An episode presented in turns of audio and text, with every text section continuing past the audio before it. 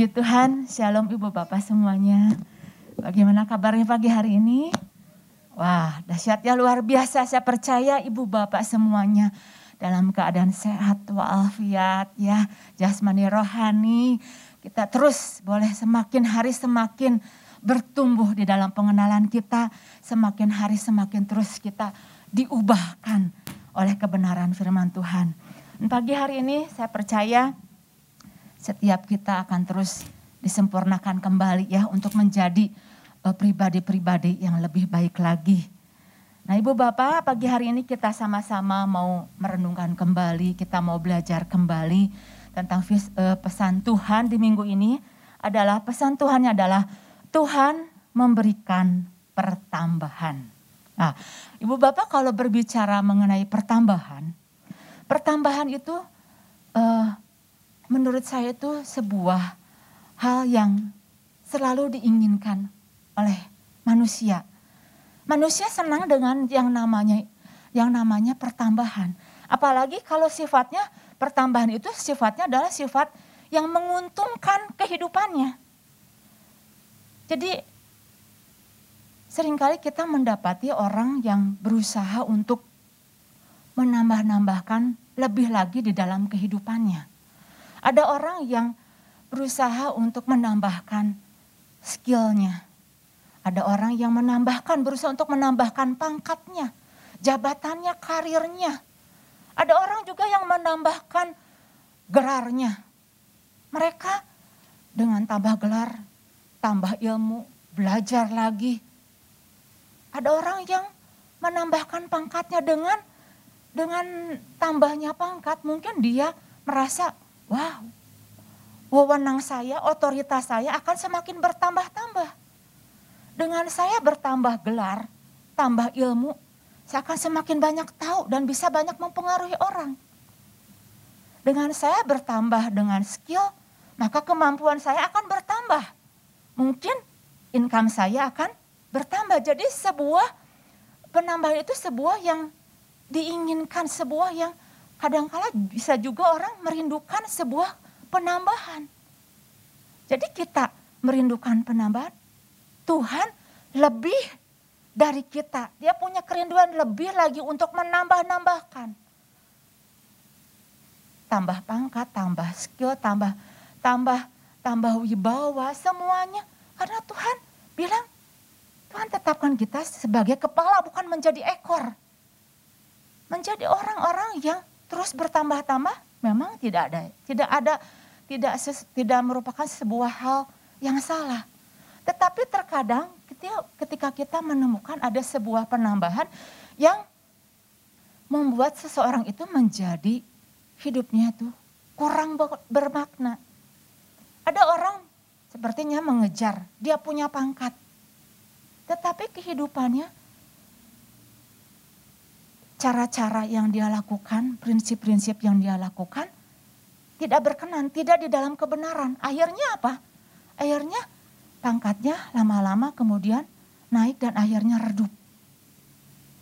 Ada orang, contohnya seperti Sakius, dia kejar namanya pangkat. Mungkin dia merasa dengan dengan jabatan dia sebagai seorang pemungut, pemungut cukai, dia merasa wah saya punya penambahan income. Tetapi di mata orang-orang, dia adalah orang yang jahat. Penambahan yang membuat hidupnya tidak menjadi berkat.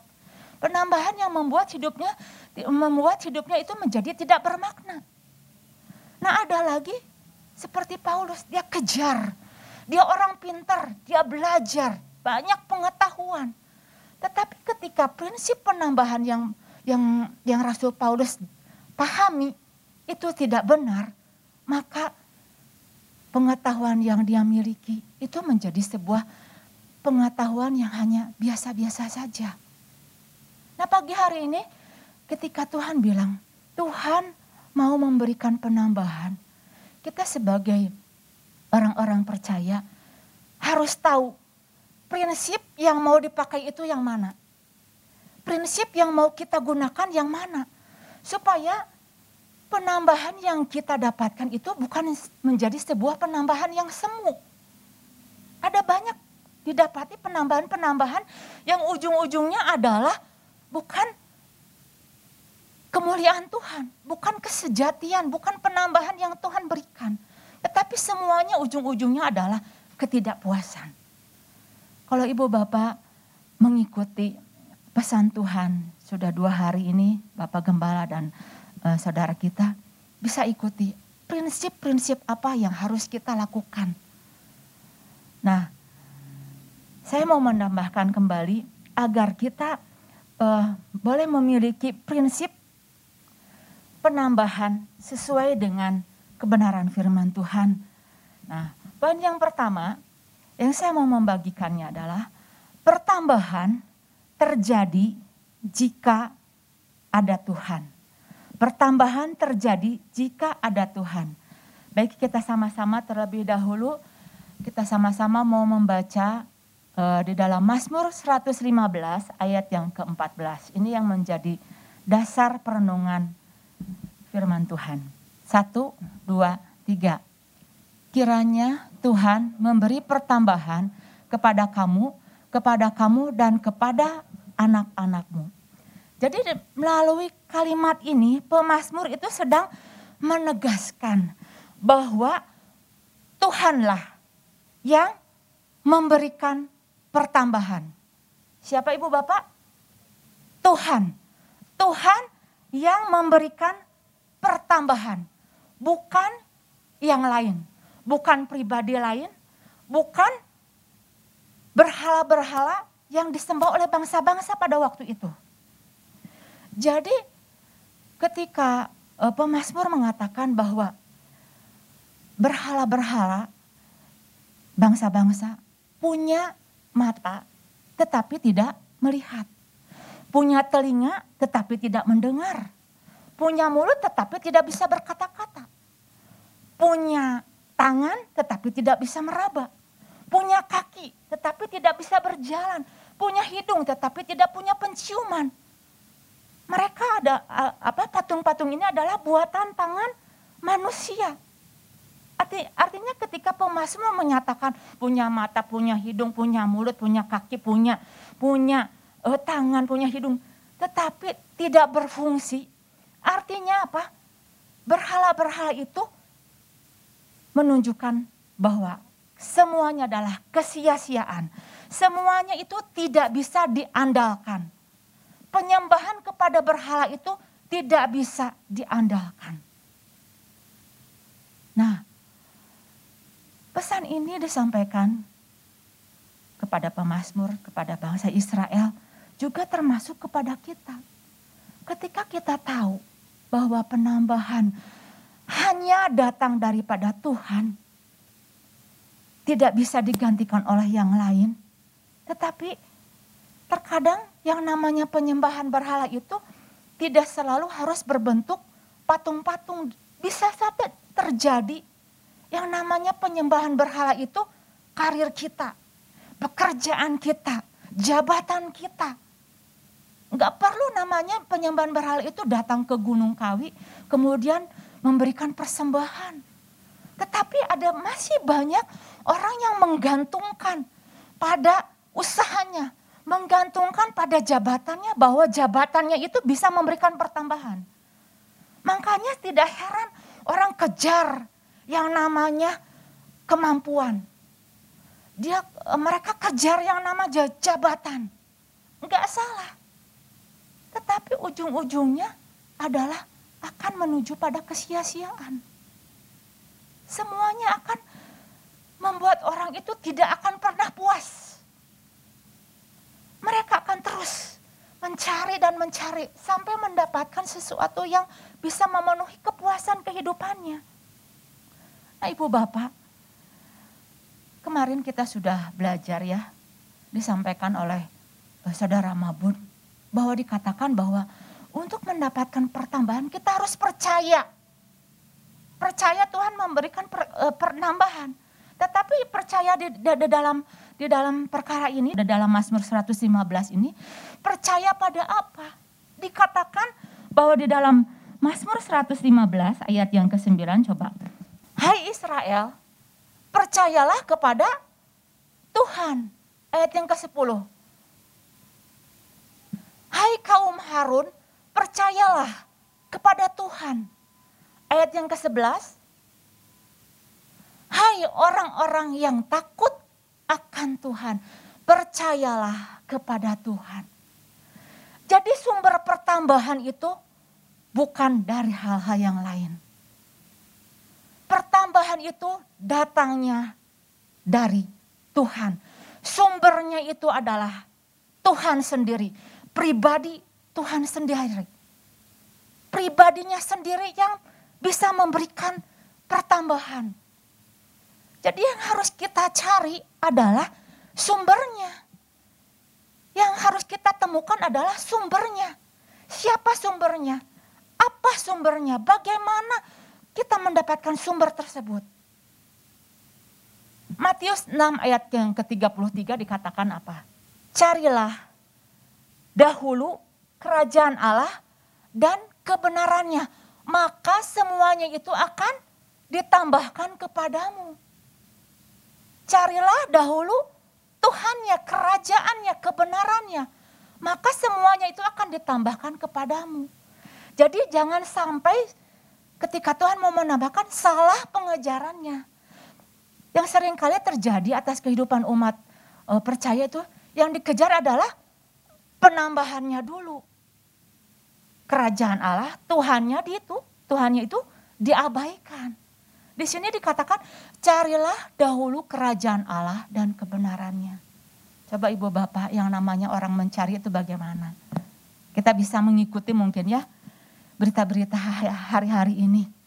Bapak gubernur kita kehilangan anaknya. Dia berusaha untuk cari berminggu-minggu sampai dia nggak kerja dulu. Dia cari, dia sisir tepi sungai itu dia tanya, dia dia minta bantuan dari orang-orang, pakai alat, sampai dia ingin mencari dan ingin menemukan. Ada sebuah penasaran, ada sebuah kehausan, ada sebuah uh, kalau enggak ketemu itu sepertinya ada sesuatu yang hilang. Mencari itu seperti begitu. Belum doa-doanya, belum tangisannya. Nah ini orang yang mencari dahulu kerajaan Allah dan kebenarannya. Jadi yang yang diutamakan adalah cari terlebih dahulu sumber dari penambahan itu. Dan firman Tuhan katakan di dalam Mazmur 115, sumbernya adalah Tuhan sendiri. Sumber penambahan itu adalah Tuhan sendiri, bukan dari hal-hal yang lain. Bagaimana sekarang dengan kehidupan dari tokoh-tokoh di dalam Alkitab? Daud, Yusuf, Mordekai, mereka orang-orang yang mencari, menemukan sumbernya terlebih dahulu. Daud, dia tahu bahwa penambahan otoritas di dalam kehidupannya itu karena dia berjalan di dalam kebenaran. Ketika dia bertemu dengan Goliat, dia menyadari bahwa dengan nama Tuhan semesta alam, aku akan mendatangi engkau. Jadi yang dia bawa adalah nama Tuhan ya karena dia tahu sumbernya itu, sumber kemenangannya itu adalah dari Tuhan. Yusuf merasa dia apa menerima sebuah penambahan kepercayaannya gitu. Firman Tuhan katakan Tuhanlah yang membuat Yusuf berhasil. Mordekai. Mordekai nggak mencari yang namanya pangkat jabatan. Justru Haman yang mencari jabatan. Tapi akhirnya apa? Akhirnya Mordekai mendapatkan jabatan, dinaikkan pangkatnya. Karena apa? Dia berjalan di dalam kebenaran, mau membela kehidupan umatnya untuk datang pada Tuhan. Nah ibu bapak, ketika kita tahu bahwa Tuhan mau menambahkan, memberikan pertambahan, ada bagian kita yang harus kita lakukan. Bagian kita cari Tuhan, jaga kekudusan, hidup dalam kebenaran, lakukan tanggung jawab kita dengan yang terbaik. Saya percaya Tuhan kita adalah Tuhan yang baik. Dia tahu apa yang dia harus lakukan bagi umat-umat yang demikian. Itu poin yang pertama yang saya mau membagikan bahwa pertambahan terjadi jika ada Tuhan. Kemudian pertambahan juga terjadi jika ada benih yang jatuh dan mati. Jadi benih itu harus mengalami kematian. Dengan cara apa? Benihnya itu terlebih dahulu harus jatuh dulu ke tanah. Tanahnya itu harus subur.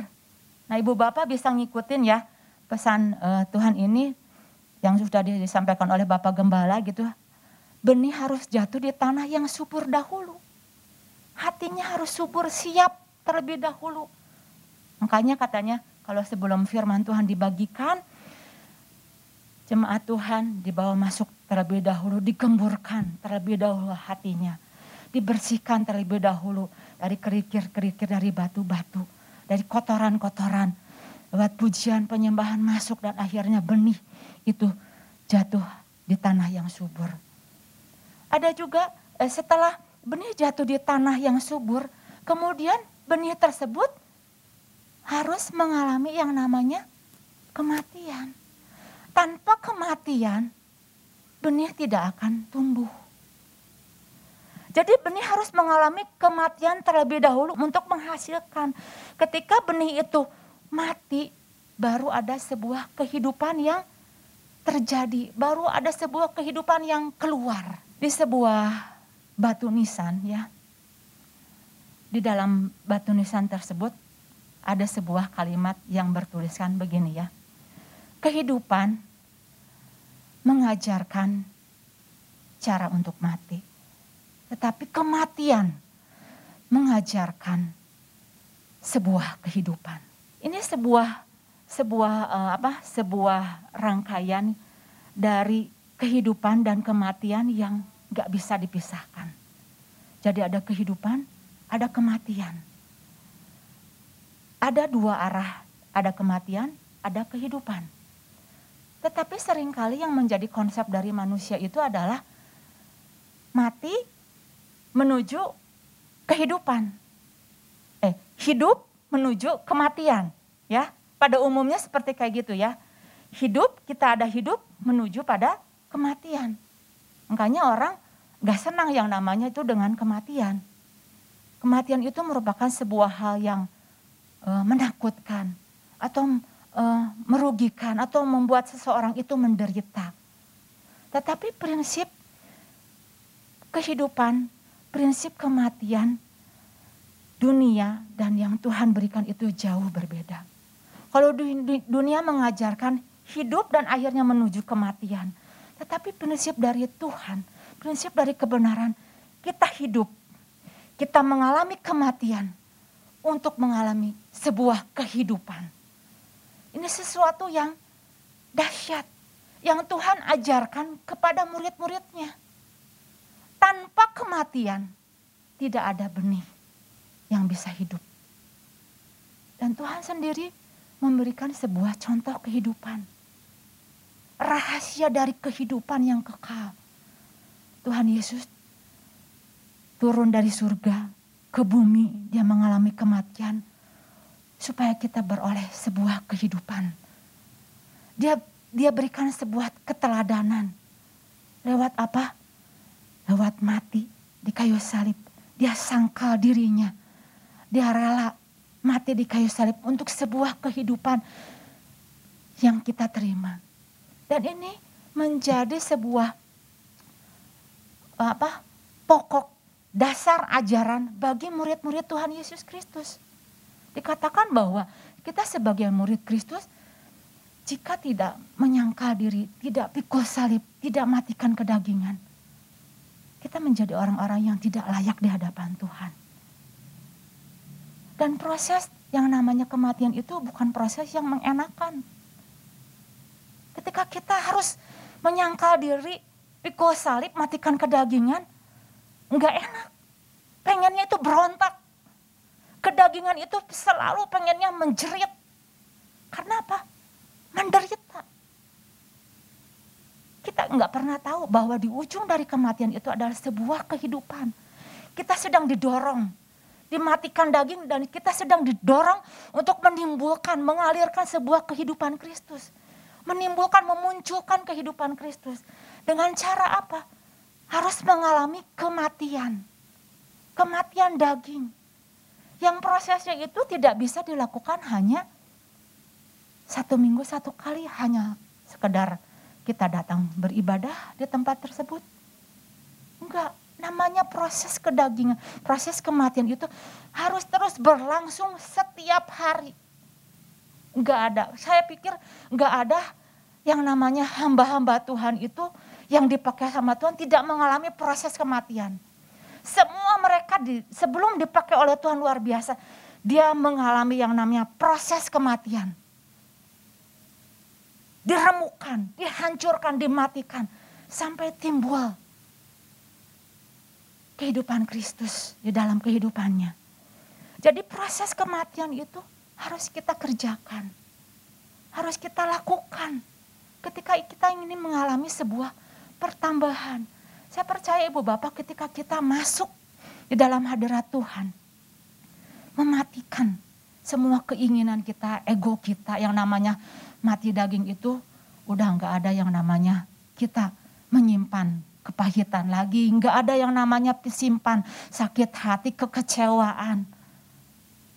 Kita mau lepaskan semua pengampunan sampai timbul. Yang timbul adalah ketika orang menyakiti yang timbul apa?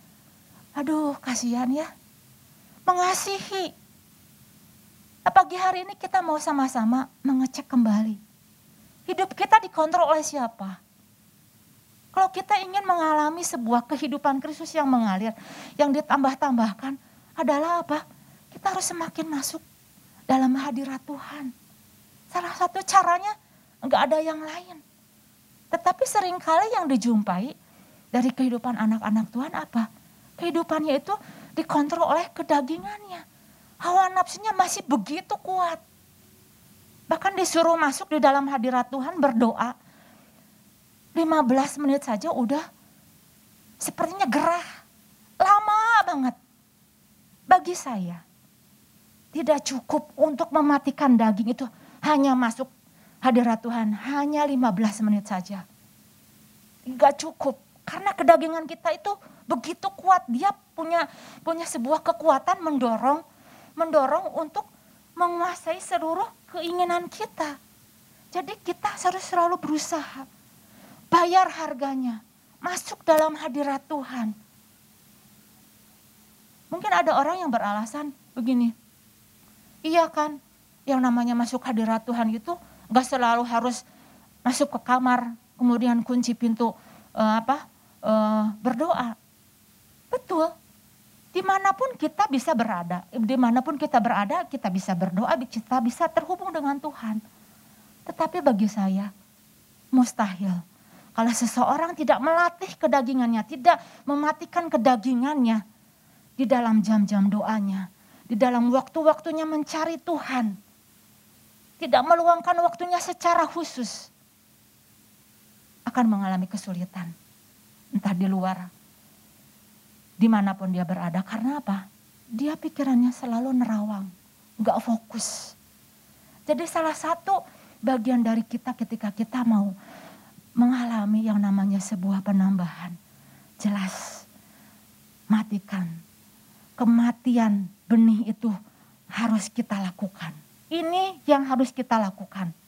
Bagian kita yang harus kita lakukan. Agar apa? Agar kehidupan mengalir.